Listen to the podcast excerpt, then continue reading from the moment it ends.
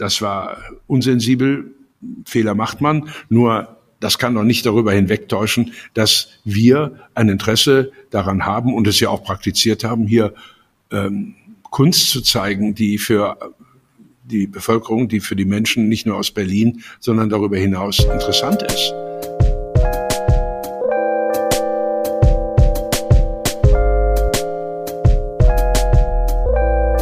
Hallo und herzlich willkommen zu Folge dreiunddreißig von Extrem dumme Fragen, dem Podcast über Kunst und die Welt. Mein Name ist Niklas Bolle. Habe ich nach dieser langen Pause fast vergessen, aber... Dein oder meinen Namen? Beide, aber ich glaube, ich bin Sebastian Speck. Und wir freuen uns, aus dieser langen Pause zurück zu sein. Sechs Wochen keine extrem dumme Fragen. Äh, jetzt geht's weiter, keine Sorge. Ähm, und äh, das mit einem tollen Gast und äh, mit einem tollen Sponsor dieser Folge, oder Sebastian? Absolut, absolut. Zwei bekannte Gesichter, kann man ja sagen, oder zwei bekannte, äh, bekannte Münder. Wer ist denn der Gast der heutigen Folge, Sebastian? Unser heutiger Gast ist Walter Smerling. Walter Smerling ist Ausstellungsmacher, Kurator, Kulturmanager und für seine zahlreichen engen Kontakte in Politik und Wirtschaft berüchtigt. Als Vorsitzender der Stiftung für Kunst und Kultur e V Bonn leitet er unter anderem das Museum Küppersmühle in Duisburg und rief die höchst umstrittene sogenannte Kunsthalle Berlin ins Leben. Ein privates Ausstellungsprojekt in zwei historischen Hangars des stillgelegten Flughafens Tempelhof. In der Kulturszene der Hauptstadt löste Smerling damit einen Sturm der Entrüstung aus, weil der dortige Senat seinem privaten Verein nicht nur die Räume gratis zur Verfügung stellte, sondern zu Beginn auch noch einen Teil der Betriebskosten sponserte. Am Montag, dem dreißigsten Mai, also einen Tag vor Veröffentlichung dieser Folge, die wir bereits vor ein paar Tagen aufgenommen haben, wurde überraschenderweise bekannt, dass die Stiftung für Kunst und Kultur in Tempelhof keine weiteren Ausstellungen plant. Für seine zahlreichen Kritiker ein großer Triumph, aber was sagt eigentlich Walter Smerling dazu? Das erfahrt ihr exklusiv hier, wenn ihr dran bleibt. Und Sebastian, dankenswerterweise haben wir auch heute wieder einen fantastischen Sponsor und der ist hier von Hause auch bekannt. Silke Hohmann, ähm, Felix von Böhm haben ihre tolle Doku gemacht. Hier im Podcast auch darüber gesprochen. Und endlich, endlich, endlich kann man Ist das Kunst in der Mediathek bei Arte finden. Erzähl doch mal was über diese tolle vierteilige Miniserie. Ich hatte ja das große Vergnügen, der Premiere hier in Berlin beiwohnen zu dürfen. Du hast es ja nicht äh, aus, aus deinem Heimatkaff in N R W weggeschafft. Ja, da wäre ich auch gerne gewesen, da waren sie alle, denn äh, diese Doku ist äh, gespickt mit vielen Bekannten dieses Podcasts, vielen Größen der Kunstwelt, die äh, eigentlich am Beispiel der drei Künstlerkarrieren, äh, Alicia Quade, Anna Imhoff und äh, Amoako Boafo, so ein bisschen zeigen, wie der Kunstmarkt eigentlich funktioniert. Große Namen also, und ich glaube, man kann sagen, diese Doku ist gespickt mit dem Who is Who der Kunst und äh, Podcast. So, und jetzt ist es an dir, die Domain durchzugeben. Ich mach mal www. Genau, all dieses lineare Fernsehen zu äh, altbacken ist, die haben natürlich die Möglichkeit, diese grandiose Doku in der Arte Mediathek zu streamen. Und das geht unter folgender U R L. Ich äh, mache langsam zum Mitschreiben. arte punkt t v Arte A R T E Punkt T V slash ist das Kunst. Ich wiederhole, arte punkt t v ist das Kunst. Schön gemacht.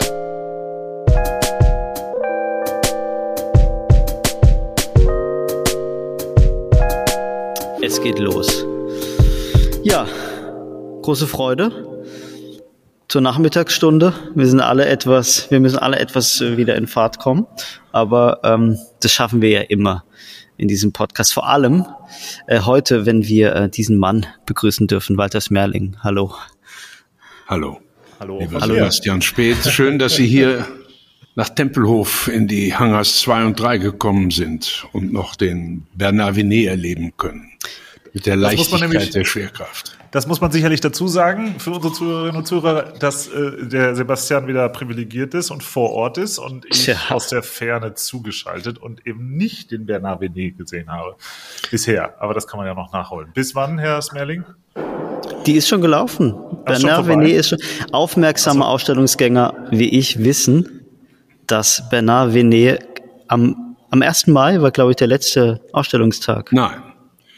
Da sind Sie falsch informiert da und bin ich der falsch Kollege Niklas weiß genau Bescheid, denn wir haben am neunundzwanzigsten Januar eröffnet ja. und wir schließen voraussichtlich am dreißigsten Mai. Es sei denn, wir ah. werden um einen Monat verlängern, worum mich heute der Präsident des V B K I gebeten hat. Das ist der Verband der Berliner Kaufleute und Industriellen, die heute hier waren und noch viele Menschen davon überzeugen möchten, diese wunderbare Ausstellung Bernar Venet anzuschauen. Bin ich mal wieder über mein Halbwissen gestolpert, Niklas. Aber ich musste meine Ehrenrettung sagen, ich habe sowohl Diversity United ziemlich schnell gesehen, als auch ähm, die aktuelle Ausstellung, äh, glaube ich, schon äh, im Januar besichtigt. Also deshalb äh, bitte diesen Fehler zu entschuldigen. Aber ich würde sagen, wir steigen direkt ein mit, mit der Frage, ähm, es waren ja aufregende Monate, Herr Smerling. Wie, wie geht's Ihnen aktuell? Mir geht es gut. Wenn Kunst nicht aufregend ist, dann stimmt etwas nicht. Ich habe da große Erfahrungen gesammelt, im Besonderen in Salzburg. Dort startete ich nämlich im Jahre zweitausendzwei das Projekt Kunst im öffentlichen Raum und äh, lud zunächst Anselm Kiefer, dann James Turrell, dann äh, Marina Abramovic ein, jedes Jahr einen Künstler, eine Künstlerin, ein Kunstwerk für den öffentlichen Raum zu gestalten. Und Sie können sich nicht vorstellen, wie groß die Ablehnung war. Zunächst einmal. Aber heute, zehn Jahre danach, werden diese Kunstwerke international gefeiert und die Salzburger laden mich ein, Führungen zu machen. Also ähm, Kunst im öffentlichen Raum bedeutet immer Auseinandersetzung. Das ist auch gut so. Es muss nur und sollte nur würdevoll zugehen und ähm, man sollte bei der Wahrheit bleiben, wenn man Argumente anführt. Mhm. Das, das passiert das leider nicht immer. Und hier in Berlin ähm, sind ziemliche äh, Gerüchte gestreut worden, die sich dann aber von selbst erledigt haben, hoffe ich. Ja, bevor wir äh, dieses äh, Thema, was die allermeisten Zuhörer sicherlich brennend interessiert, äh, bevor wir das vertiefen, ähm, spannen wir so, würde ich sagen, ein bisschen mal den Bogen. Dementsprechend würden wir wahrscheinlich gerne für alle, die äh, die Person Walter Smerling nicht kennen, einfach mal Grundsätzliches erfahren. Äh, wo kommt daher der Walter Smerling und wie hat er eigentlich in die Kunst gefunden? Eine lange Geschichte. Denn der Walter Smerling ist ja jetzt auch schon ein paar Tage alt. Das war unmittelbar. Ich komme aus Bonn, ähm, habe zwischenzeitlich mal in Köln und mal in München gelebt. Und ähm, während meiner Banklehre hatte ich ein besonderes Erlebnis. Ich erinnere mich da auch fast vierzig, fünfundvierzig Jahre danach noch dran, als wäre es gestern. Eine Paul-Klee-Ausstellung wurde, ich besuchte eine Paul-Klee-Ausstellung und traf auf einen Mann mit Hut und Anglerweste. Und später stellte sich heraus, es handelte sich um Josef Beuys. Und der ähm, lud mich ein, wie viele andere in diesem Museum auch, am Abend seinen Vortrag zur direkten Demokratie oder Kampf für direkte Demokratie, Kapital gleich Volksvermögen anzuhören. Und das hat mich sehr fasziniert und neugierig gemacht.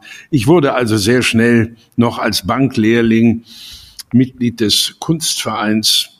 Ich wurde, ging zur Bundeswehr und machte natürlich äh, dem Josef Beuys alle Ehre, indem ich Kunstausstellungen während der Wehrpflichtzeit organisierte und den Beuys in die Kaserne einlud.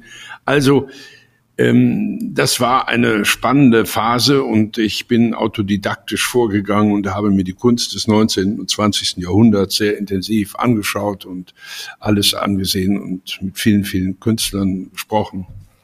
Denn ich war immer ein kontaktfreudig veranlagter Mensch und äh, nun leite ich seit vielen, vielen Jahren als geschäftsführender Vorstand die Stiftung für Kunst und Kultur, ein eingetragener Verein in Bonn, der aber außerhalb Bonns in vielen Orten tätig ist.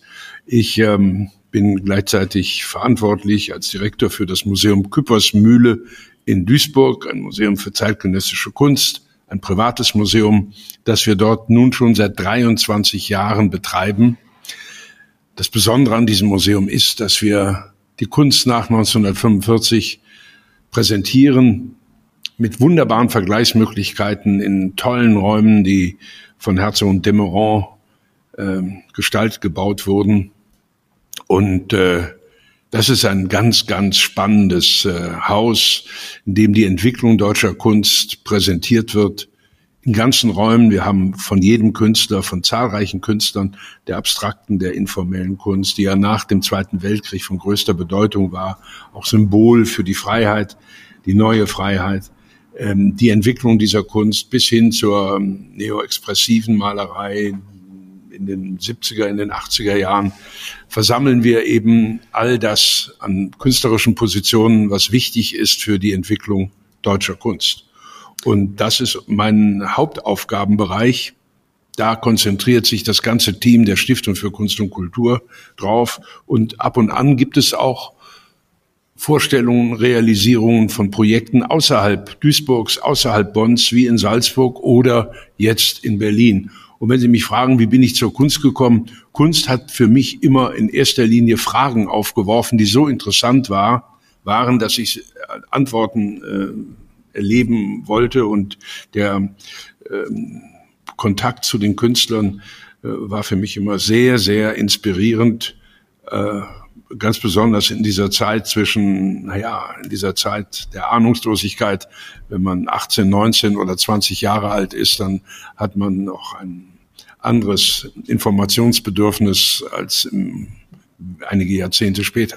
Ich, ich will nochmal zurück zu dieser zu dieser Beuys-Begegnung, die äh, scheint für mich so sowas wie ein Erweckungserlebnis war. Du sagtest, ähm, Beuys, äh, oder Sie sagten, Herr Smerling, Beuys. Wir können bei dem Du bleiben. Okay. Du, Walter, sagtest, ähm, Beuys hat dich eingeladen. Ähm, Gab es da eine besondere Verbindung zwischen euch beiden, oder oder war das eher so, dass du dich durch diese durch so eine Beuys Performance äh, berufen gefühlt hast oder sowas in dir entdeckt hast, so eine Verbindung zur Kunst, die du vorher vielleicht gar nicht erahnt hast? Eine Beziehung zur Kunst hatte ich immer, war immer interessiert. Die Pop-Art, also in noch jüngeren Jahren faszinierte mich die Pop-Art. In, in Köln habe ich das dann sehr häufig angeschaut. Aber nein, der Beuys, der war im, in der Klee-Ausstellung im Rheinischen Landesmuseum mit dem damaligen Chef Klaus Honnef zusammen und machte da eine Führung und lud dann anschließend alle Anwesenden ein, mitzukommen ins Museum, ins äh, Kunstmuseum nach Bonn, wo er eben am Abend diesen Vortrag hielt. Und ich fühlte mich dann eben auch eingeladen wie anderen dreißig oder vierzig Personen, die im Raum waren. Aber das war ein tolles Erlebnis, den da zu erleben, wie er über den erweiterten Kunstbegriff philosophierte, ähm, seine Beziehung zu Steiner, seine ähm, äh, die, die, dieses äh, jeder jeder ist ein Künstler versuchte diese These zu vermitteln, indem er sagte, bei jedem ist dieses Kreativitätspotenzial vorhanden, bei dem einen eben eher dem Nullwert zuzuführen äh, zugeführt, bei dem anderen äh, eben dem höheren Wert. Also das war schon ähm, ein interessanter Abend, und äh, den habe ich, obwohl er nun schon weit über vierzig Jahre her ist, immer noch in Erinnerung. Und, und Beuys vielleicht deshalb so interessant, weil das, was Beuys gemacht hat, vielleicht auch in gewisser Weise etwas mit dem zu tun hat, was du heute machst. Man könnte ja jetzt pauschal oder etwas, oder etwas verallgemeinert sagen, dass sowohl Beuys als auch du, dass ihr beide sowas wie, wie Kunstunternehmer seid. Daher diese, diese Nähe zu Beuys? Gut, Kunstunternehmer, weiß ich nicht. Wir sind, also ich bin jemand, der gestalten will, mitgestalten will am Ganzen. Das wollte übrigens auch Beuys, und das ist bei ihm auch nachzulesen. Der Beuys hatte eine Fähigkeit, auf sein Publikum, auf seine Zuhörer einzugehen und sie zu inspirieren, zu motivieren, zu denken. Diesen berühmten Satz, wer nicht denken will, fliegt raus, geht vor die Tür, der würde ja, wird ja bis heute noch in manchen Vorlesungen zitiert. Das hat mich schon sehr angemacht. Und ähm, diese Tatsache, dass Beuys jemand war, der dem Zuhörer vermitteln konnte, Mitgestalter zu sein, aktiv zu werden im Kunst und in der, in der in unserer Gesellschaft. Ja, das hat ja letztendlich dazu geführt, dass viele neue äh, Gruppierungen entstanden sind. Äh, der Beuys wird meines Erachtens nach äh, heute viel zu wenig wahrgenommen, viel zu selten zitiert. Der hatte eine ungeheure äh, spirituelle und, und, und kreative Potenz, die er vermitteln konnte. Und das hat bei mir gezündet. Und das hat ja auch dazu geführt, dass wir anschließend, ich bin ja, habe ja ein Volontariat dann im Fernsehen gemacht, habe viele Filme gemacht, unter anderem auch ein Gespräch mit Beuys beim Abendbrot, das inzwischen unzählige Male gesendet worden ist. Und ähm, in diesem Film gab er mir ja zu verstehen, äh, du musst deine Energie einbringen. Stell, du musst dich verbrauchen, bis nichts mehr da ist. Stell dir mal vor, du gehst irgendwann von dieser Welt und es ist noch so viel Potenzial da. Also verbrauche dich. Ich habe das ziemlich ernst genommen. Das klingt aber, als seist du nicht der übliche Banklehrling gewesen, oder? Also was? Äh Nein, ich habe diese, äh, sagen wir mal so, äh, ich, die Banklehre hat mir sehr geholfen, später diese intelligente Verbindung von Kultur und Wirtschaft zu praktizieren. Wir sind ein privater Verein, der ja auf die Unterstützung durch die Wirtschaft, durch Privatleute angewiesen ist. Und das ähm, funktioniert sehr gut, denn die Förderer und Sponsoren, das Publikum kann sich darauf verlassen, dass wir das, was wir ankündigen, auch realisieren. Wir haben jetzt immerhin, immerhin die Stiftung ist jetzt sechsunddreißig Jahre alt geworden oder wird am kommenden Sonntag sechsunddreißig Jahre alt. Wir haben immerhin über dreihundert Projekte realisiert und äh, das mit einer Vielzahl immer wiederkehrender, äh, immer wieder aktiv werdender Sponsoren. Das ist nicht ein Zeichen von Misstrauen, hm. äh, sondern ein Zeichen von Interesse. Aber mit dem, mit dem Begriff äh, Kunstunternehmer konntest du eben nicht ganz viel anfangen, wenn man dich irgendwo trifft und nicht weiß, äh, wer du bist. Äh, Und dann fragt irgendwann, äh, was sagst du dann? Also wir gehören nicht zu den Unterlassern, sondern wir gehören sicherlich zu denen, die etwas unternehmen wollen. Aber der, der traditionelle Begriff des Unternehmens ist da auf Gewinnmaximierung ausgerichtet. Und das trifft auf uns nicht zu. Wir sind ein gemeinnütziger Verein, ähm, und wir sind sehr daran oder darauf konzentriert, das Werk des Künstlers, der Künstlerin, der Kunstszene zu präsentieren und daraus eine Diskussion entstehen zu lassen. Ganz besonders wichtig, die Kunst im öffentlichen Raum. Wir haben jetzt dreizehn Jahre, Jahr für Jahr, ein Kunstwerk in Salzburg realisiert. Das heißt, jedes Jahr habe ich einen Künstler eingeladen, ein Kunstwerk für einen bestimmten Platz, der vom Künstler vorher ausgewählt wurde, zu realisieren. Und wenn man das dreizehn Jahre, Jahr für Jahr realisiert, dann ist das ja ein Zeichen von, wie soll man sagen, Konsequenz und Überzeugung. Und äh, das geht natürlich auch nicht ohne das Vertrauen der Künstler. Und äh, darüber, das, das bloß als Unternehmen zu bezeichnen, ist mir ein Tick zu wenig. Aber dann, dann, machen, wir mal, eine, dann machen wir doch mal einen kleinen, Entschuldige. Na bitte. Also da, dann machen wir doch mal einen kleinen, sowas wie ein kleines Zwischenfazit. Also du bist, das haben wir jetzt verstanden, du bist ausgebildeter Bankkaufmann, du bist heute Museumsdirektor des Museums äh, Küppersmühle. Zwischendurch habe ich noch ein paar Semester Betriebswirtschaft studiert. Betriebswirtschaft aber. studiert und äh, aufgeklärte äh, Hörerinnen und Hörer wissen, dass du auch mal eine ähm, gar nicht so kurze Phase, sehr, sehr äh, ertragreiche Phase als äh, Journalist hattest. Als, als Kulturredakteur. neunzehn Jahre, ja. Aber heute bist du vor allen Dingen Museumsdirektor und eben Vorsitzender dieser Organisation, von, von der du ges- gerade gesprochen hast. Der also, Stiftung für Kunst und Kultur. Der Stiftung e V, ja. für, für Kunst und Kultur. Also würde man doch sagen, dass du heute in erster Linie als Kurator tätig bist, oder wie würdest du denn... Ja, ich bin auch als Kurator tätig, aber in diesen gerade von dir beschriebenen Eigenschaften bin ich verantwortlich als äh, geschäftsführender Vorstand äh, für die Stiftung und äh, für die Präsentation der Sammlung Ströer und der Wechselausstellung im Museum Küppersmühle. Ähm, Das ist natürlich mit viel Administration verbunden, das mit viel, wir haben ein groß, ein fantastisches Team. Ohne dieses Team könnten wir alle diese Projekte natürlich überhaupt nicht realisieren. Und da gibt es jeden Tag Arbeitsbesprechungen oder Teambesprechungen. Wir realisieren im Museum Küppersmühle drei, vier Ausstellungen jedes Jahr. Gerade zeigen wir die wunderbare Girke-Ausstellung.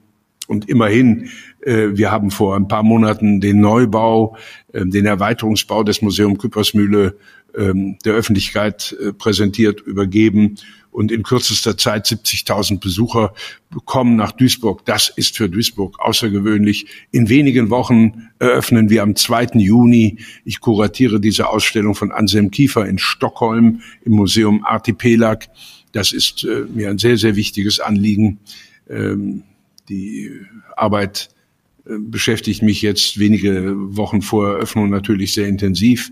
Und äh, die nächste Ausstellung im Juli im Museum Küppersmühle äh, fordert natürlich auch eine intensive Auseinandersetzung mit den Kunstwerken, die wir da zeigen. Letzte Woche haben wir einen neuen Polke-Raum installiert, Original und Fälschung, mit der aktuellen Frage, was ist das heute? Betrug, Fake, Wahrheit? Ähm, wer ist verantwortlich für die Präsentation der Realität? Sind es eher die Künstler oder eher die Medien? Also wir sind ähm, ziemlich aktuell präsent. Also bist du in erster Linie, um es kurz zu sagen, sowas wie ein Manager? Sagen wir mal, ein Kulturarbeiter. Äh, du hast ja bei der äh, Frankfurter Allgemeinen Zeitung, hast du ja einen großen Fan. Oh ja. Einen gewissen äh, Niklas Mark. ähm, der, der hat einen, ähm, zumindest hat er einen sehr schönen, einen sehr schönen Begriff geprägt, den Begriff des äh, Systems Smerling. Aber, äh, ihn nicht, und, aber ihn nicht erklärt. Ich glaube, was er damit andeuten wollte, ist, dass, dass ein Kulturarbeiter wie du, dass äh, der vor allen Dingen ähm, ein gutes Netzwerk und, und, und gute Verbindung in die Wirtschaft und zu Geldgeberinnen und Geldgebern haben muss. Ich glaube, das ist, was er damit sagen wollte und was er vielleicht auch äh, kritisieren wollte, weil es ihm womöglich zu viele äh, Verbindungen sind. Aber wir wollen dir heute die Möglichkeit geben, weil du es auch gerade schon gesagt hast, er hat da was in die Welt gesetzt, aber nicht erklärt, was ist denn deiner Meinung nach das System Smerling und w- wie würdest du es ähm, erklären, sodass es Hörerinnen und Hörer verstehen? Es ist ganz simpel. Ideen haben, Ideen entwickeln und diese dann umsetzen. Und das auf konstruktive und intelligente Weise, könnte ich so formulieren. Ich kann aber auch eine Geschichte erzählen, die das System Smerling beschreibt. Bitte, bitte. Da versetzen wir uns mal in die, in das Jahr neunzehnhundertfünfundachtzig. Da lag ich im Krankenhaus. Ich war mit einer Filmproduktion beschäftigt. Kultur, Kultur, was ist das nur? Und reiste durch die Republik. Diese Reise wurde unterbrochen durch einen Krankenhausaufenthalt, zehn Tage. Und in diesem Kranken, während dieses Krankenhausaufenthaltes äh, kam ich ins gute Gespräch mit dem ähm, Chefarzt des Evangelischen Waldkrankenhauses. Und wir diskutierten die Kunst, die es da in den Zimmern und an den Wänden gab, die mir zum Teil überhaupt nicht äh, zusagte. Äh, ich hatte viel Zeit und konnte mit manchen der Künstler, mit denen ich äh, in gutem Kontakt war, wie Jörg Immendorf oder Peter Bömmels oder Michael Bute, telefonieren. Und wir konzipierten in dieser Woche die Idee für eine Kunstausstellung im Krankenhaus. Können Bilder heilen? Das war die zentrale Frage. Ähm, ich war zwar nur zehn Tage da, aber zwei Monate später gab es diese erste große Ausstellung im Krankenhaus mit zwanzig Künstlern aus dem Düsseldorfer Umfeld. Und äh, Penck war dabei, Immendorf. Es war, ist ja heute noch nachzulesen, es gibt einen kleinen Katalog. Daraus entwickelten wir, wie gesagt, die Stiftung für Kunst und Kultur gab es noch nicht. Daraus entwickelten wir die Idee, diese äh, Ausstellung wissenschaftlich zu untersuchen. Wir äh, haben Umfragen gestaltet, äh, gestartet und die Patienten befragt. Und daraus zusammen mit der damaligen stellvertretenden Direktorin des Museums Ludwigs, mir und einigen anderen, die Ausstellung Heilungswirkung in der Kunst, der andere Blick konzipiert. Die wollten wir in Bonn und in München und vielleicht noch an einem dritten Ort in Deutschland zeigen und brauchten vierhundertfünfzigtausend Mark, die wir natürlich nicht hatten. Der Chefarzt, ein Schwabe, also ein Igel in der Tasche habend ähm, oder zurückhaltend, was die Geldausgabe anging, ähm, war eher negativ eingestellt, dies in kürzester Zeit realisieren zu können. Ich allerdings in Bonn ähm, streifte durch die Landesvertretungen und da traf sich sehr viel Prominenz, immer wieder, manchmal mit und manchmal ohne Kamera.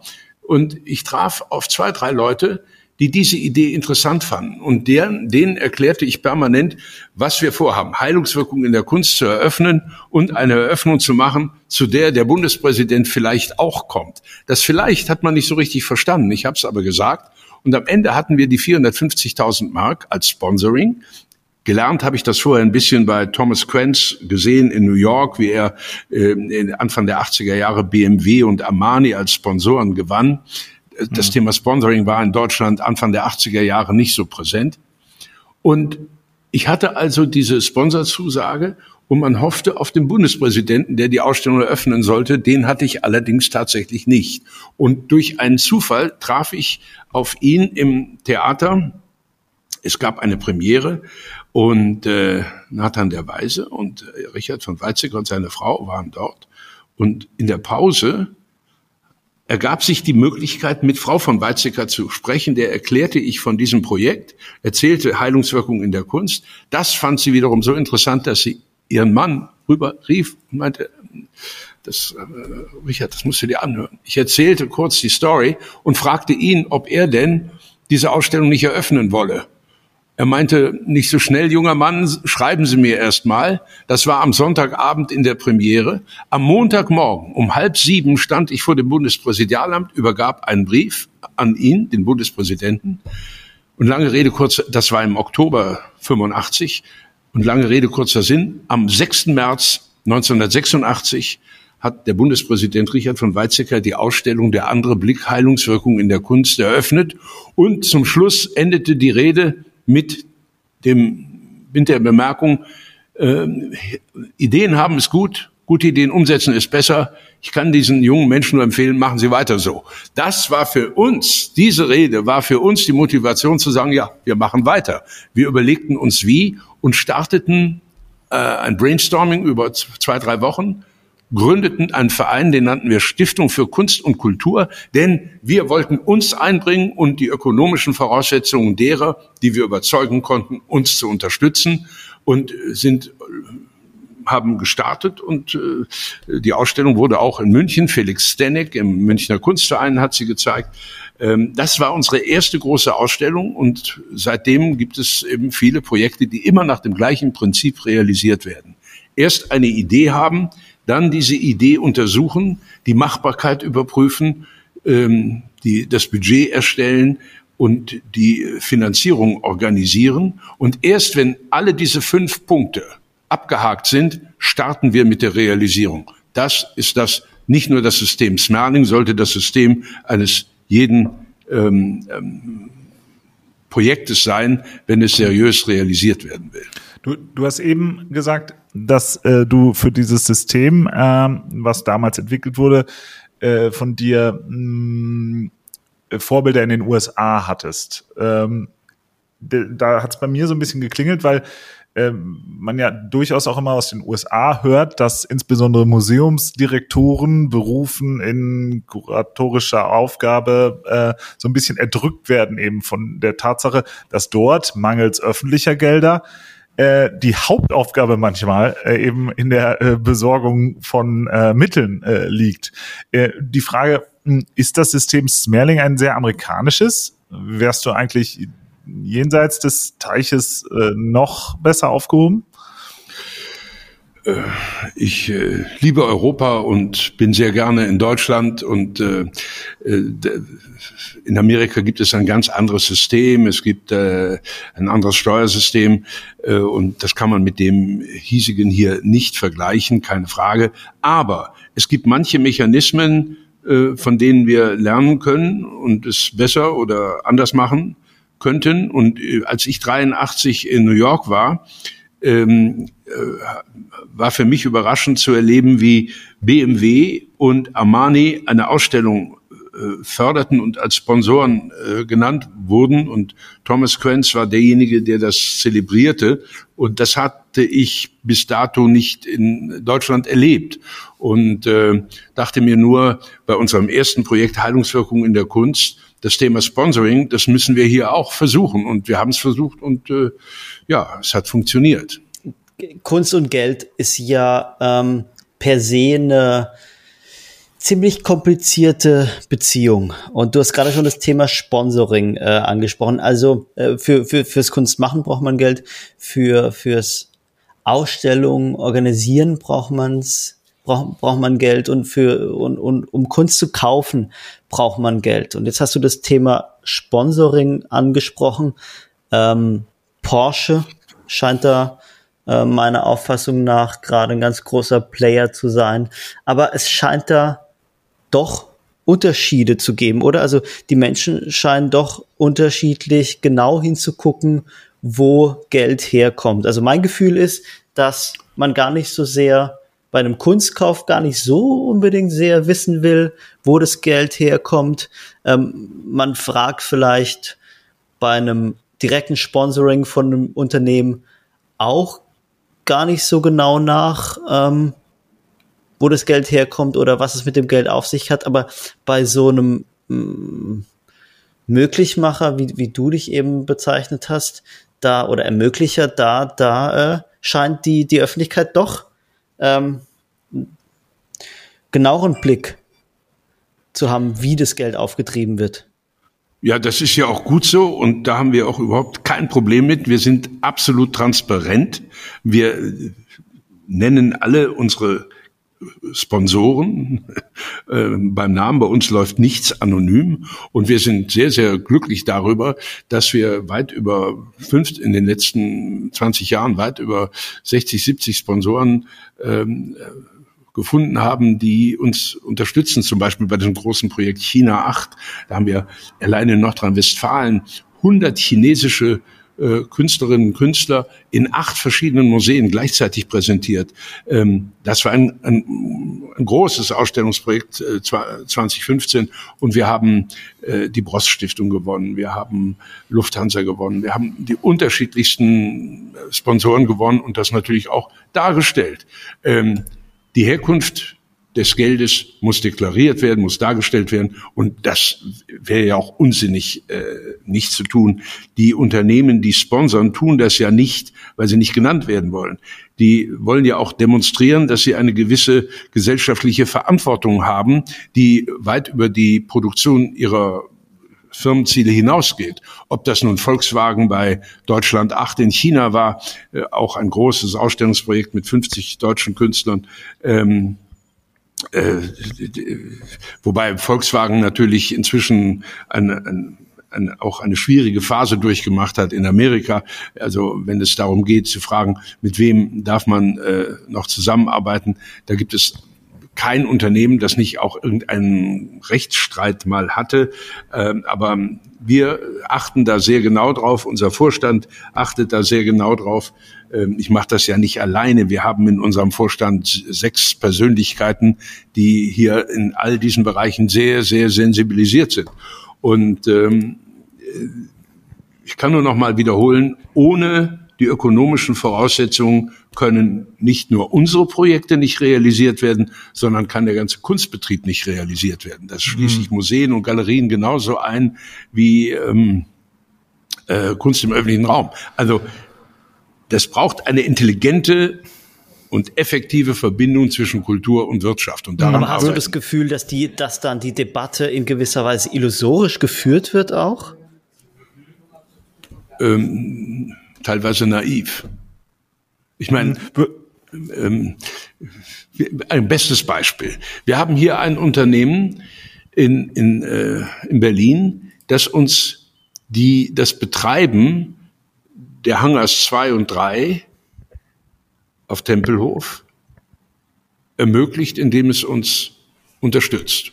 Über zwei Jahre. Nun ist das jedenfalls die Ankündigung. Welches Dieses Unternehmen ist das? C G Elementum. Mit seinem Vorsitzenden Christoph Gröner. Da wird behauptet, das sei ein Unternehmen, das sich äh, für Kunst nicht einsetzt. Ich habe mich aber von einem anderen, äh, von einer anderen Sache überzeugen können. Dieses Unternehmen ähm, hat in Köln jetzt seit zehn, zwölf Jahren hundertzwanzig oder hundertdreißig Künstlern zu sehr, sehr günstigen Bedingungen Ateliers nicht nur angeboten, sondern vermittelt, die dort zu einem Mietzins wahrgenommen werden können, der, der weit unter dem Marktpreis liegt. Also da werden Ateliers zum Preis von zwei und fünf Euro vermietet, und zwar nicht nur kurzfristige Zeit, sondern jetzt schon seit zwölf Jahren. Also will sagen, man muss schon hinter die, man muss schon nicht einfach Behauptungen aufstellen, sondern ähm, man muss die Sache schon mal beleuchten von verschiedenen Seiten. Und, unter und diesem, ich weiß unter nicht, wieso in Berlin diese, diese, das Sponsoring so besonders sensibilisiert und falsch diskutiert wird. Ich weiß es mhm. nicht, aber mhm. es liegt vielleicht an der auch politischen Konstellation. Naja, das Tolle, das Tolle ist ja, dass wir dich, dich heute hier haben und dass wir, dass wir einfach deine Meinung zu gewissen Punkten hören können. Und wenn du Christoph Gröner, Christoph Gröner schon angesprochen hast, ähm, wir wissen, Niklas, wir beide wissen aus äh, einer vorherigen Podcast-Folge, dass dieser Mann durchaus ein Interesse für Kunst hat. Er hat nämlich ähm, das Bild der Anbräuner von Neo Rauch, das äh, unseren vorherigen Gast ähm, Wolfgang Ulrich zeigt. Schließen sich wieder Kreise hat, her. Hat er ersteigert. Aber äh, die Aufregung um die, die Person äh, Gröner hier in Berlin war ja, dass er äh, als ähm, Geldgeber sozusagen, dass er seine Rolle als Geldgeber offenbar ausgenutzt, in Anführungszeichen, hat, um die, die ähm, Neujahrsfeier seiner Firma hier in den ähm, Räumlichkeiten Tempelhof stattfinden zu lassen. Der hat ja gar nichts ähm, ausgenutzt. Das war ein Angebot unsererseits. Er diskutierte mit Bernar Venet die Ausstellung und äh, er hat uns eingeladen zu einem ähm, Neujahrsempfang, von dem noch nicht hundert Prozent äh, feststand, wo er denn stattfinden sollte, ich, ein Hotel, und da haben wir gesagt, machen wir doch bei uns in der Ausstellung. Denn er hat uns diese Ausstellung ja durch die Übernahme der Betriebskosten zum Teil ermöglicht. Und da haben wir äh, uns dankbar gezeigt. Und ich sehe da auch überhaupt kein Problem, jemanden, der uns unterstützt, äh, mit einer Ausstellung äh, Realisierung unterstützt, ähm, ihm zu sagen, lad deine Freunde ein und äh, lass uns anstoßen auf das neue Jahr. Mhm. Ich sehe da kein Verbrechen drin. Siehst, siehst du dich denn in der Lage, mal in die ähm, in, in die Schuhe deiner deiner Kritiker zu schlüpfen und dann mal zu sagen, was wird denn wirklich konkret oder was wurde denn die letzten Monate an der Konstellation, die ihr dort in, äh, in Berlin geschaffen habt, äh, hauptsächlich kritisiert, bevor es naja, wir machen? Der wesentliche Kritikpunkt, äh, auch von Seiten des Senators für Kultur, ist ja die Auswahl des Namens. Ich habe da einen, offensichtlich einen Fehler gemacht und äh, einen Namen gewählt, der Aggressionen erweckt hat. Der Name Kunsthalle Berlin. Der Name Kunsthalle Berlin, das war falsch. Ich äh, habe den natürlich nicht alleine entschieden, sondern mich mit allen wichtigen drei, vier Partnern beraten. Okay, mea maxima culpa. Ich habe erklärt, wir ändern das, wenn es weitergehen sollte, sofort nach der Ähm, Ausstellung Bernar Venet, die wir ja nun international beworben haben, und in einer Ausstellung einen Titel zu wechseln, ist etwas problematisch. Aber ähm, da sind wir bereit zu. Äh, und äh, die äh, Kritik, die behauptet, wir würden hier alleine einen Raum besetzen äh, und gestalten, äh, der der Öffentlichkeit gehört, äh, die kann ich nicht teilen, denn wir wollen hier gar nichts besetzen und wir wollen hier niemandem was wegnehmen, sondern wir wollen Angebote, wollten Angebote äh, realisieren und die Kulturszene eben äh, in der Kulturszene, in der Kunstszene einen Beitrag leisten, ein, ein, ein mehr an Kunst noch in Berlin ermöglichen und das auch kooperativ. Nur wichtig ist, dass man miteinander redet, und bisher gab es wenig äh, Wünsche von Seiten der Kritiker, mit mir, mit uns zu kommunizieren. Hast du mit der Wucht der Reaktion gerechnet und hast du vielleicht das Gefühl, dass du für Dinge verantwortlich gemacht wirst, für die du gar nicht kannst. Zum Beispiel bist du ja nicht schuld an der Atelierknappheit, äh, die in Berlin herrscht. Jetzt heißt es äh, einerseits toll, dass hier in Berlin äh, nun mehr Kunst gezeigt wird in einer weiteren Ausstellungshalle, aber Kritikerinnen und Kritiker sagen, hätte man äh, hier hier besser äh, die die Räume für für Ateliers genutzt. Ich unterstütze das voll und ganz. Es gibt hier äh, neben dem Haupthangar zwei und drei, in jedem Hangar gibt es fantastische Nebenräume, die wir gerne als Atelier anbieten würden, aber rechtlich geht es nicht. Hier können keine Ateliers realisiert werden und äh, die Tempelhof Projekt GmbH kann erklären, warum. Die rechtlichen Voraussetzungen, die arbeitsrechtlichen Voraussetzungen erlauben das nicht. Wenn jemand auch nur einen blassen Schimmer von den Auflagen hat, die wir in den letzten Monaten hier erfüllen mussten, dann würde er vielleicht etwas anders über die Situation reden. Wir durften hier nicht einen, können hier aus denkmalrechtlichen Gründen nicht einen Nagel in die Wand hauen. Deswegen haben wir zu Beginn des großen Ausstellungsprojektes Diversity United sehr viel Energie, sehr viel Geld auch verwandt, um hier eine Ausstellungsarchitektur zu bauen. Das heißt, wir haben hier eins Komma zwei Kilometer Wände installiert, um die Kunst äh, präsentieren zu können. Auch jetzt ist es sehr äh, hilfreich, bei Bernar Venet diese Ausstellungsarchitektur zu haben. Im Übrigen war es diese Ausstellungsarchitektur und die Ausstellung selber, Diversity United, die den damaligen Bürgermeister äh, Michael Müller veranlassten, äh, mir zu überlegen, wie es denn weitergehen könnte äh, hier als Ausstellungsort. Aber zurück zu, der, zu den Kritikern, also der falsche Name, das war unsensibel, Fehler macht man, nur das kann doch nicht darüber hinwegtäuschen, dass wir ein Interesse daran haben und es ja auch praktiziert haben, hier ähm, Kunst zu zeigen, die für die Bevölkerung, die für die Menschen nicht nur aus Berlin, sondern darüber hinaus interessant ist. Wir zeigen im Moment die weltweit größte Retrospektive von Bernar Venet. Er bekommt Anfragen, diese Ausstellung in gleicher Weise in China oder in Amerika zu zeigen. Diversity United, eine Ausstellung, die wir hier hatten, anschließend in Moskau mit immerhin hundertzwanzigtausend Besuchern an beiden Orten. Das ist ja nicht ein Zeichen von Desinteresse. Und so hätte ich mir vorstellen können, dass hier weiterzuentwickeln, allerdings nicht alleine, sondern mit den verschiedenen Vertretern der Institutionen in Berlin. Nur dazu muss ein Gespräch stattfinden. Das hat bisher nicht stattgefunden. Und äh, ob es hier und wie es hier weitergeht, das entscheidet die Projekt GmbH Tempelhof und deren Aufsichtsrat. Hm.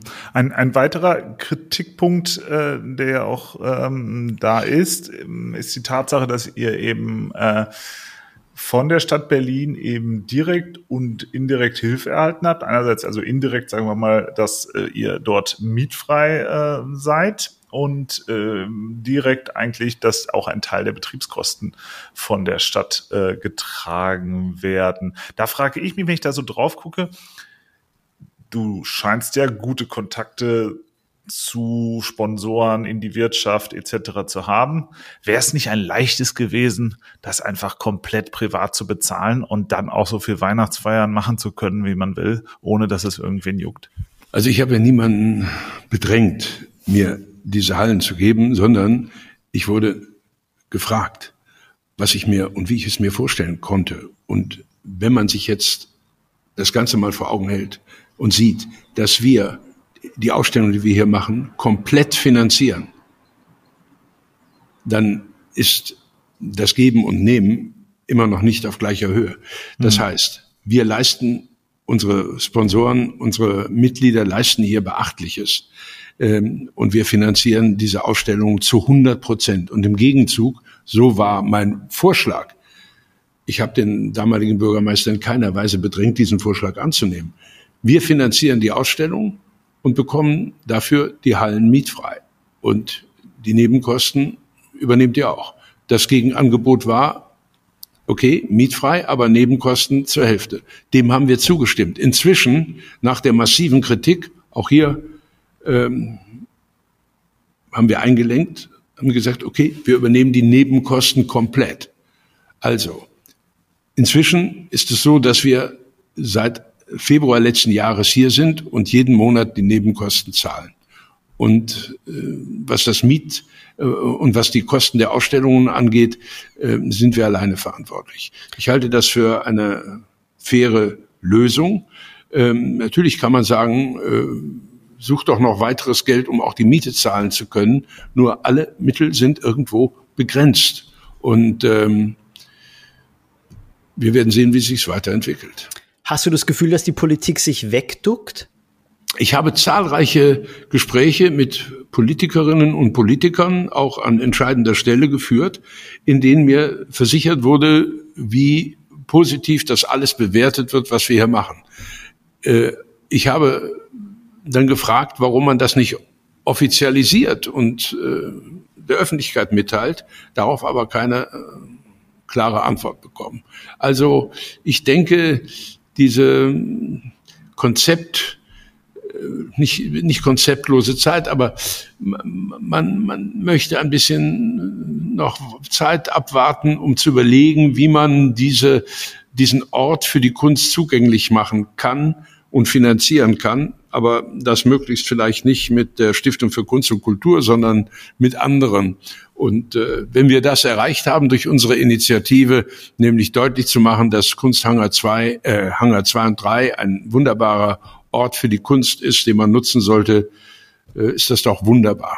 Walter, hast du auch manchmal weniger diplomatische Momente, wo du abends äh, vielleicht im Flieger zurück äh, ins, ins Rheinland bist und sagst, mit denen nicht mehr oder mit so einer Stadt nicht mehr, dann mache ich meine, äh, verbringe ich meine Zeit eigentlich lieber in einer äh, vielleicht aus deiner Sicht etwas weniger verklemmten Stadt?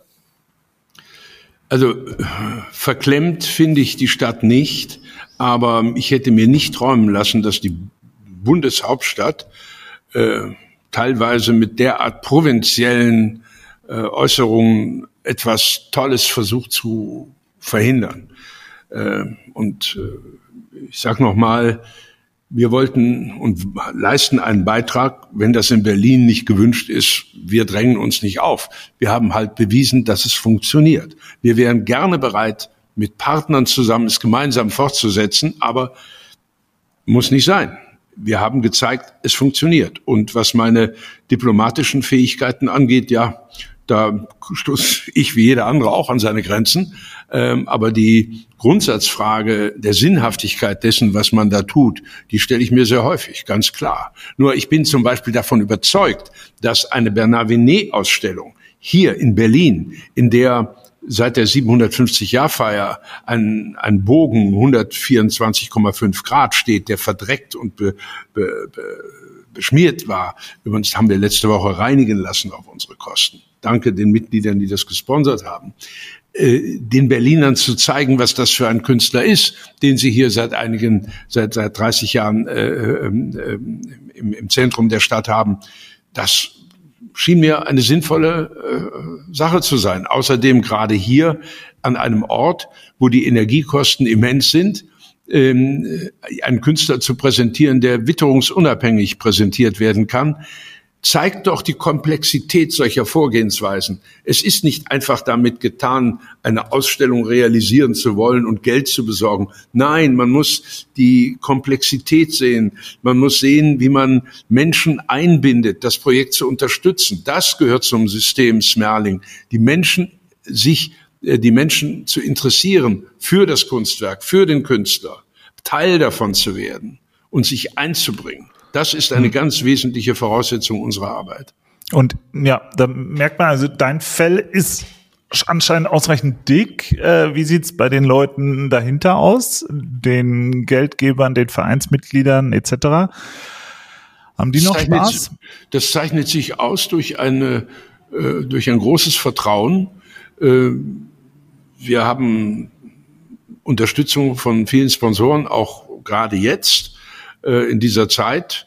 Wir sind, wir können uns über das Verhältnis zu den Förderern nicht beklagen. Und da sind wir auch sehr froh drüber. Mich erinnert dein Fall so ein bisschen an äh, den Fall Chris Dercon. Also hast du auch das Gefühl, dass sich da so was wiederholt, dass sich da inzwischen so ein Muster einstellt, dass die die Gestaltungsmöglichkeiten, die man im Jahr zweitausendzweiundzwanzig und in den Jahren, die noch kommen werden, hat, vielleicht damit zusammenhängt, we- welches Image man hat, was man nach außen hin zu sein scheint, ich, zu sein scheint, ich will es mal ganz dramatisch ausdrücken, ob man ein alter weißer Mann ist oder nicht?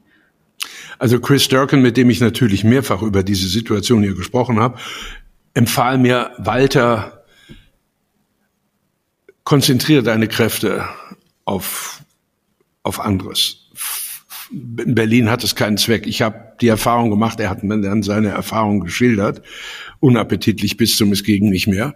Ähm, aber wir haben, wir sind von dem, was wir tun und hier gemacht haben, überzeugt.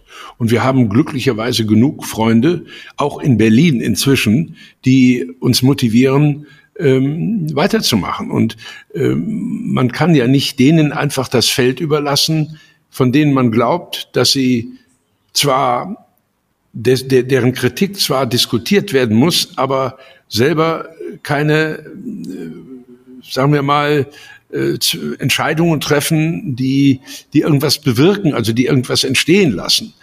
Ich sag nochmal, Dialog ist eine ganz wichtige Voraussetzung für das Entwickeln von Projekten. Und Berlin ist so eine Powerstation, so eine, so voll von Kreativität. Das muss nur richtig gebündelt werden, ohne Eitelkeiten, ohne Eitelkeiten und ohne Eifersüchteleien. Wir wären bereit dazu. Aber gut, wir werden sehen. Wir starten jetzt in Kürze ein neues Projekt in Berlin. Was heißt wir starten? Der verstorbene Bundestagsabgeordnete Thomas Oppermann hat mich vor drei Jahren darauf angesprochen, dass in Berlin ein wichtiges Kunstwerk von Christiane Möbus nicht mehr funktionsfähig ist. Dieses Kunstwerk ist vor, ich glaube, zwanzig Jahren im Deutschen Bundestag installiert worden und der Bundestag hat für Reparaturmaßnahmen keine Mittel. Mhm. Er hat mich gebeten, Sponsoren zu besorgen. Leider ist er nun im letzten Jahr verstorben, denn als er verstarb, äh, hatten wir die Sponsoren, also wir waren dabei, aber wir hatten noch keine definitiven Entscheidungen. Nun haben wir das Kunstwerk reparieren können und werden es am zwanzigsten Juni wieder dem Bundestag übergeben. Ähm, und äh, Thomas Oppermann ist nun leider nicht mehr dabei. Warum erzähle ich das? Das ist so ein Beispiel für die Kraft, die hinter der Kunst steckt. Die Christiane äh, Möbius hat diese vier Rennachter installiert in den unterschiedlichen Farben Blau, Rot, Grün, Gelb und sind ein Symbol für unsere Demokratie. Irgendwann hat immer irgendjemand den ersten Platz und ein, ein computergesteuertes Motorensystem verändert die Position dieser, dieser mhm. Boote und das war alles defekt und das haben wir mit sehr, sehr großem Aufwand wieder hergerichtet und als ich äh, erklärte, warum wir das herrichten sollen, also die, die potenziellen Förderer fragten, warum sollen wir das machen? Ich sage, weil das ein Zeichen ist für Einbringung der Zivilgesellschaft in den demokratischen Prozess über die Kunst. Ja, das hat nun funktioniert und das ist doch, das hängen wir nicht an die große Glocke, aber es ist ein schönes Zeichen für Engagement, finde ich mhm. jedenfalls. Die, die Kritik, um das nochmal äh, noch mal aufzubringen, ähm, war ja schon auch recht breit. Ähm, das heißt, es waren die Journalisten. Ja, da haben sehr äh, viele voneinander abgeschrieben. Ja, genau. Dann war es die Politik, äh, aber auch die Künstler oder ein paar Künstler, sodass auch ein paar, so wenn ich das richtig verstanden habe, ihre Arbeiten aus deinen Ausstellungen zurückgezogen haben. Ähm, hat dir das besonders wehgetan oder wie, wie bist du mit dieser Situation auf, ausgegangen, äh, umgegangen? Also das fand ich mehr als merkwürdig. Erstens gab es eine Ausstellung, aus der Arbeiten zurückgezogen wurden, aber nicht aus der Ausstellung, sondern aus der geplanten Ausstellung in Paris. Aus der Ausstellung, äh, aus der Ausstellung Diversity United hat niemand seine Arbeiten während der Ausstellung zurückgezogen, bis zu dem Zeitpunkt, wo äh, Kriegsherr Putin den, den unmöglichen, der, der, der Aggressor Putin den Krieg begonnen hat. Da haben wir aber mhm. parallel dazu der, den Partnern in Moskau mitgeteilt, dass wir die Ausstellung äh, beenden möchten, und zwar sofort vor Ende. Das ist dann auch eingeleitet worden. Das sind alles so Details, die, wenn man sie richtig beleuchtet, äh, richtig anschaut, sie in einem ganz anderen Licht erscheinen.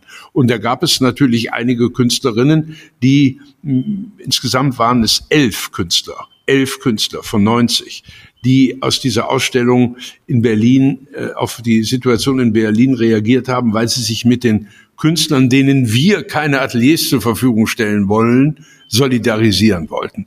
Als ich dann mit dem einen oder anderen sprach und ihm erklärte, wie soll das gehen, wie Ateliers, also die Informations, ähm, die, der Informationsaustausch, der dazu geführt hat, den kann ich, also wenn er seriös gewesen sein sollte, dann verste- verstehen die Akteure es, erfolgreich zu verhindern. Hast du das Gefühl, dass du einen Image-Schaden davongetragen hast? Ja. Durch diese Berliner Kunsthalle? Das, ich, Smerling, ja. Naja, Image-Schaden.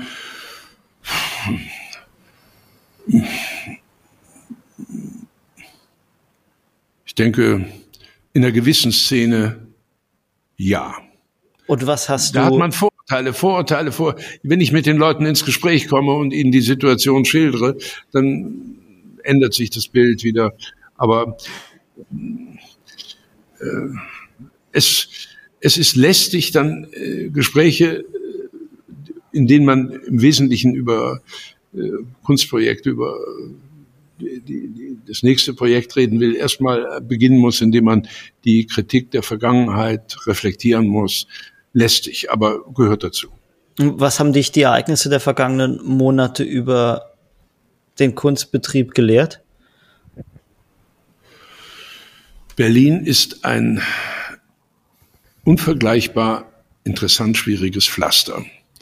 Und äh, da muss man sich sehr, sehr vorsichtig und mit höchster Sensibilität bewegen.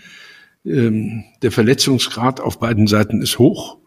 Äh, wenn man sich äh, dieser Sache widmet, dann muss man bereit sein, sich auch äh, dieser Arbeit zu widmen.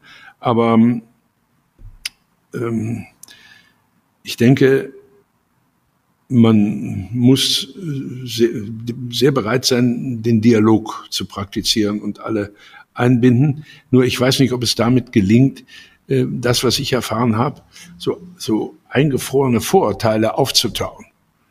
Da, da braucht man, sage ich immer, in manchen Begegnungen die Mentalität eines Schleifsteins, um sich nicht verletzen zu lassen. Berlin gilt ja immer noch als Kulturhauptstadt, aber was du gerade sagst, klingt ja so, als dürfte man sich Berlin als Kulturstadt nicht zum Vorbild nehmen. Berlin ist eine fantastische, kreative äh, Stadt mit, mit unglaublichen Energien, nur die, die müssen ein bisschen besser organisiert werden. Aus meiner Sicht. Zum Beispiel kann es doch nicht sein, dass in der Bundeshauptstadt wir ein Atelierproblem haben in diesem Ausmaß. Es kann doch nicht sein, dass Künstler, die mit ihren wachen Augen nach Berlin kommen, äh, Berlin wieder verlassen müssen, in die Außenbezirke ziehen, weil sie hier den Mietpreis nicht zahlen können. Das ist nicht ein Zeichen von erfolgreicher Kulturpolitik. Mhm. Aber sind diese Erfahrungen für dich wahrscheinlich in dieser Härte neu, aber insgesamt auch neu? Weil es gibt ja schon immer, also das, was du machst, ja, das, dieses Geld besorgen für kulturelle ähm, Themen und, und äh, Initiativen, äh, dass das ja immer von den, ge, ja, von manchen äh, Teilnehmern als, als sehr kritisch, sehr schmutziges Thema wahrgenommen wird und eigentlich immer per se irgendwie mit so einer, mit so einer grundsätzlich auch, auch durchaus naiven äh, Blick da drauf, ja, also wir haben Ja, ich meine, ich, ist das, ist, ich hast du das immer schon ge- ge- ge- gesehen oder ist das, nein, wird das stärker, das Thema? Nein, ich habe das die, die verschiedenen Dimensionen kritischer Kommentare gibt es immer und ich erwähne nochmal Salzburg, da habe ich, da, da, das war mein mein Lehrstück, ja. Man kann sich da nicht vorstellen, wie ich dort angefeindet wurde in öffentlichen Diskussionen, warum denn ein Balkenhol auf dem Kapitelplatz zu stehen habe oder eine Marina Abramovic einen siebzehn Meter hohen Stuhl mitten in die Stadt. Also das waren, und, und was mir da unterstellt wurde, da habe ich sehr viel gelernt in diesen Jahren. Ähm, aber Berlin ist ein ganz spezielles Pflaster. Ähm, die, die, da muss ich noch, müsste man weiter ausholen, aber es hat zu tun mit der, mit dem Gefühl, dass man irgendwie zu kurz kommt, dass man keine Ateliers bekommt, dass man, es gibt ja eine Vielzahl von Menschen in Berlin, die man nur ansprechen muss, und sie würden Atelierräume zur Verfügung stellen. Da braucht es nur die intelligente Verbindung von Kultur und Wirtschaft. Hier bei der Pressekonferenz zu ähm, Bernar Venet habe ich erklärt, lasst uns doch den Versuch unternehmen, unsere Sponsoren davon zu überzeugen, Ateliers zur Verfügung zu stellen. Dieser Weg ist ja bisher nicht ähm, erfolgreich praktiziert worden. Ich bin aber davon überzeugt, dass er möglich ist. Zumal ja sehr viele Ähm, Aktivitäten von Unternehmen gibt, die darüber verfügen. Aber gut. Hast, hast du dir in, in Reaktion auf die Ereignisse der vergangenen Monate ähm, dich, dich mal de, deine Rolle hinterfragt und hast du dir vielleicht in gewissen Momenten gewünscht, dass du vielleicht besser Galerist geworden wärst oder dass du vielleicht besser so eine so einen Weg gegangen wärst wie Thomas Giersch, dass du ganz klar für ein Unternehmen arbeitest und dass du dir dadurch ganz viel Missverständnis und ganz viel Unmut hättest ersparen können? Ich bin mit der Arbeit in der Stiftung für Kunst und Kultur e V sehr, sehr äh, zufrieden, sehr glücklich, denn es ist ein Projekt geworden, ein Instrument geworden, mit dem wir für Künstler in der Gesellschaft gestalten können. Ich, ich hätte jetzt eine Vielzahl von Beispielen, ob das jetzt gerade das Bonner Münster, das vier Jahre geschlossen war, wir die Idee entwickelten, hier Licht und Transparenz zu zeigen in, in einer Zeit, in der die Transparenz in der Kirche jeden Tag diskutiert wird und, und sehr große Probleme darstellt. Und das hat in kürzester Zeit auch zu neunzigtausend Besuchern geführt in Bonn. Ich will nur sagen, dieses Instrument, Stiftung für Kunst und Kultur e V, das ist so eine, ein, ein, ein kleines Schiff, das sich sehr schnell bewegen kann, aber sehr viel äh, inhaltlich bewegen kann und, und, und äh, nicht wie ein riesiger Dampfer äh, lange braucht, um äh, ja. in Fahrt zu kommen. Also Ähm, als Galerist würde ich nicht funktionieren, denn verkaufen kann ich nicht. Also ich kann nicht Kunst verkaufen, sondern ich kann nur Projekte, Ideen vermitteln. Und am besten die von den Künstlern, von denen ich fasziniert bin. Hm. Würdest du mal für unsere Zuhörerinnen und Zuhörer einfach auch so ein bisschen, um vielleicht da Aufklärungsarbeit zu leisten, mal erklären, wie besorgt man eigentlich Millionen für die Kultur? Und welche sinnvollen Zugeständnisse an die Millionen sind da und welche sollte man nicht machen aus deiner Sicht? Also wir besorgen auch zehntausend Euro, auch hunderttausend Euro. Wir besorgen. Ich bin hier für die Dramatisierung die, zuständig. Ja, du bist für die Dramatisierung, aber ich will da nicht so äh, dramatisieren und äh, nicht Öl ins Feuer gießen. Wichtig ist, dass du von deiner Idee überzeugt bist und dass die Machbarkeit des Projektes überprüft ist und, und dass du beweisen und, und darlegen kannst, dass dieses Projekt, das du im Team entwickelt hast, ähm, erfolgreich realisiert werden kann. Und wenn du und dein Team dahinter stehen, dann kannst du auch andere davon überzeugen. Und die wichtigste Voraussetzung ist, dass du Fragen stellst. Ähm, Ich werde häufig gefragt, wie besorgst du das oder das? Ich sage, ich frage die Menschen, ob sie sich vorstellen können, mir ein Geld zu geben. Wenn sie, wenn ich sie nicht frage, dann haben sie gar keine Chance, mir zu antworten. Und ich habe keine Chance, ein Ja zu erfahren. Meistens erfahre ich ein Nein, aber manchmal auch ein Ja. Und die Ja's haben sich in den letzten Jahren ähm, sehr etabliert. Und dieses Netzwerk, das hast du dir aufgebaut über die Jahrzehnte, äh, dass du überhaupt, wir, wir, wir. ihr euch, äh, dass du überhaupt weißt, wo du anrufen musst, oder wächst das immer noch, oder sagen wir mal, gehst du eben auch mit diesen Initiativen auf Leute, Organisationen äh, zu, die du vorher vielleicht gar nicht in deinem Zirkel hattest? Also wie läuft das? Also da gibt es keine Rezeptur. Man, man brainstormt, man kommt zusammen und äh, überlegt, wen man ansprechen kann. Jetzt haben wir nicht mehr wie neunzehnhundertsechsundachtzig zwölf Mitglieder, sondern zweihundert oder hundertneunzig. Und die sind alle auch ganz gut vernetzt. Und äh, wenn man ein Ausstellungsprojekt hat, eine Idee hat, ähm, dann überlegt man sich, wer könnte da interessiert sein, und die spricht man an und fragt ganz unkompliziert. Je unkomplizierter, je direkter, desto besser. Was haben Menschen davon, wenn sie Geld für Kunst geben? Also was versprechen die sich davon? Viele der Sponsoren haben eine, ein Gefühl für die Gesellschaft, verantwortlich, mitverantwortlich zu sein. Das gesellschaftliche Mitverantwortungsgefühl ist bei großen Unternehmen natürlich äh, ausgeprägter als bei kleineren, aber das ist da. Äh, die entscheiden, den sozialen Bereich zu sponsern, den Sportbereich zu sponsern oder den Kulturbereich zu sponsern. Und äh, die Behauptung, wir ließen die Sponsoren Einfluss nehmen auf unsere Ausstellung, ist völlig absurd. Es gibt in den ganzen sechsunddreißig Jahren nicht ein einziges Beispiel für einen Sponsor, der in irgendeiner Weise äh, kuratorisch mitgewirkt oder Einfluss genommen hat auf unsere Projekte. Gibt es nicht, lassen wir auch nicht zu. Ist auch Bedingung in jedem Vertrag. Wir, die Kuratorinnen und Kuratoren und die Künstler und die Produzenten, sind unabhängig, was die Inhalte angeht und die Präsentation. Und äh, unter dem Motto "Tue Gutes und rede drüber" sind natürlich auch Sponsoren daran interessiert, dass sie mit ihrem Engagement identifiziert werden. Also, wenn wir jetzt zum Beispiel eine Ausstellung mit Martin Assig machen im Herbst, ähm, der über Existenz des Menschen philosophiert in seinen Bildern, die er eigens für die Ausstellung macht, dann ist das ein Thema, wovon wir die Sparkasse Duisburg überzeugen konnten, und die sagt, das interessiert uns, gerade in dieser Region. Das wollen wir, da wollen wir Partner sein.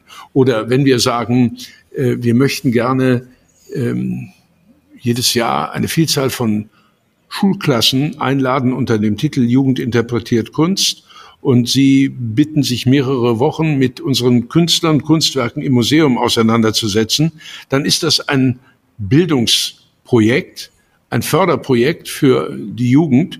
Und wenn Evonik Industries sagt, das finden wir wichtig für diese Region, dann freut uns das. Oder wenn wir jetzt die Visitenkarte für Künstler bundesweit etablieren wollen, indem wir sechzehn Akademien, jedes Jahr, ich glaube sechzehn oder siebzehn Akademien haben wir in Deutschland, jede Akademie einladen, uns einen Künstler oder Künstlerin zu nennen, denen wir beim Abgang von der Akademie einen Katalog produzieren. Dann ist das eine Förderung junger, kreativer Menschen, und dann werden wir sehen, wer, welches Unternehmen hier bereit ist, mitzumachen. Da muss man fragen, da muss man diskutieren, aber wir haben ja nun aus den letzten dreißig Jahren eine Menge vorzuweisen. Wenn, ich lade euch herzlich ein, in unsere Stiftung nach Bonn zu kommen, da seht ihr in der Bibliothek alle Ausstellungen, die mit Katalogen begleitet wurden, und das ist schon ganz eindrucksvoll, was da entstanden ist.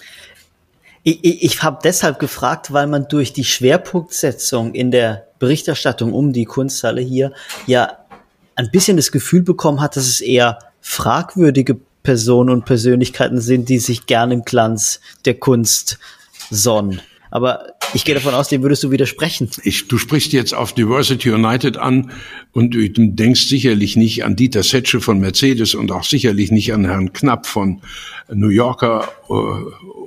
Du denkst vielleicht an äh, ähm, Lars Windhorst, über den habe ich in der Presse das eine oder andere gelesen. Fakt ist, Lars Windhorst war derjenige, der nicht nur den Deutschen Bundestag mit der Christo-Präsentation unterstützt hat, sondern auch unsere Ausstellung Diversity United, ähm, und hat sich ganz fantastisch verhalten, zurückhaltend, hat sich nie in die erste Reihe gestellt, wollte, hat keine Veranstaltung für seine Firma, für seine Stiftung hier realisiert. Wir haben uns sehr gefreut, dass er mit großem Engagement von Anfang an dabei war. Er hat nicht mit einem einzigen Wort, mit einem einzigen Satz sich eingebracht, inhaltlich, mhm. und äh, hat uns lediglich äh, unterstützt, wie die anderen auch.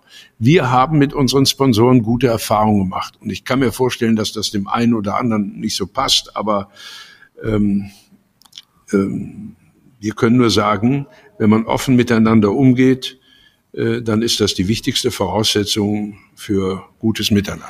Gibt es denn Organisationen oder Namen, deren Geld du nicht nehmen würdest, die sich trotzdem auf dem Boden des äh, Grundgesetzes bewegen, ja, aber wo du sagst, dass, da würde ich jetzt Grenzen ziehen. In den ja. U S A gibt es ja dieses Beispiel mit der mit der berühmten äh, Sackler-Family, äh, die äh, ja in großem Maße verantwortlich, verantwortlich gemacht wird für die äh, Opioiden-Krise äh, in den U S A und äh, deren Name jetzt nach und nach wieder aus den Museen verschwindet, die sie sehr großzügig gesponsert haben. Würdest du Sackler-Geld nehmen? Also, also ich kann nur grundsätzlich sagen, Unternehmen, deren Handlungen menschenunwürdige ähm, Aktivitäten vermuten lassen, äh, Unternehmen, die menschenunwürdig agieren, kann ich mir als Sponsoren nicht vorstellen. Wir überprüfen jeden Sponsor, wir diskutieren jeden Sponsor mit in unserem Vorstand, in unserem Beirat und ähm, das werden wir auch weiterhin so betreiben. Und äh, wenn natürlich angesichts der äh, aktuellen Aufmerksamkeit noch sensibler umgehen äh, mit der Frage, mit wem fördern wir welches Projekt. Hm.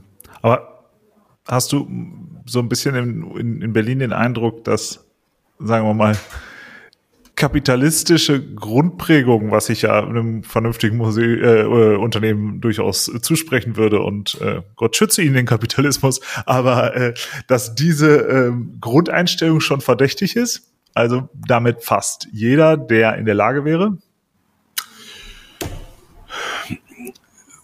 In einer bestimmten Szene ist es verdächtig, wenn man ähm, sich an Formalien hält oder äh, eine bestimmte Höflichkeit praktiziert oder wenn man äh, vielleicht bestimmte Unternehmen an seiner Seite hat, die ähm, spendabel sind. Ähm, ich weiß nicht, warum das gerade hier in Berlin so ausgeprägt ist. Also Ähm, wir haben, wurden ja kritisiert, weil wir bei der Ausstellung Diversity United nicht das Paritätsprinzip zwischen männlich und weiblich berücksichtigt haben sollten. Wenn man sich jetzt aber mal die Ausstellung Diversity genauer anschaut, dann muss man ja feststellen, dass unter den neunzig künstlerischen Positionen vierzig weiblich und fünfzig männlich waren. Wenn man sich dann das Kuratorium ansieht, das die Ausstellung entscheidet, dann muss man ja feststellen, dass wir im Kuratorium fünf weibliche Kuratorinnen und fünf männliche Kuratoren hatten.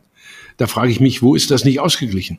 Der einzige, der einzige äh, Beirat, bei dem wir nur Männer, insgesamt acht oder neun, vertreten waren, ist der, der die ökonomischen Voraussetzungen geschaffen hat für das Projekt. Und da habe ich leider keine Unterstützung bei möglichen weiblichen Sponsoren gefunden, sondern nur die eingeladen, die bereit waren, das Projekt zu unterstützen.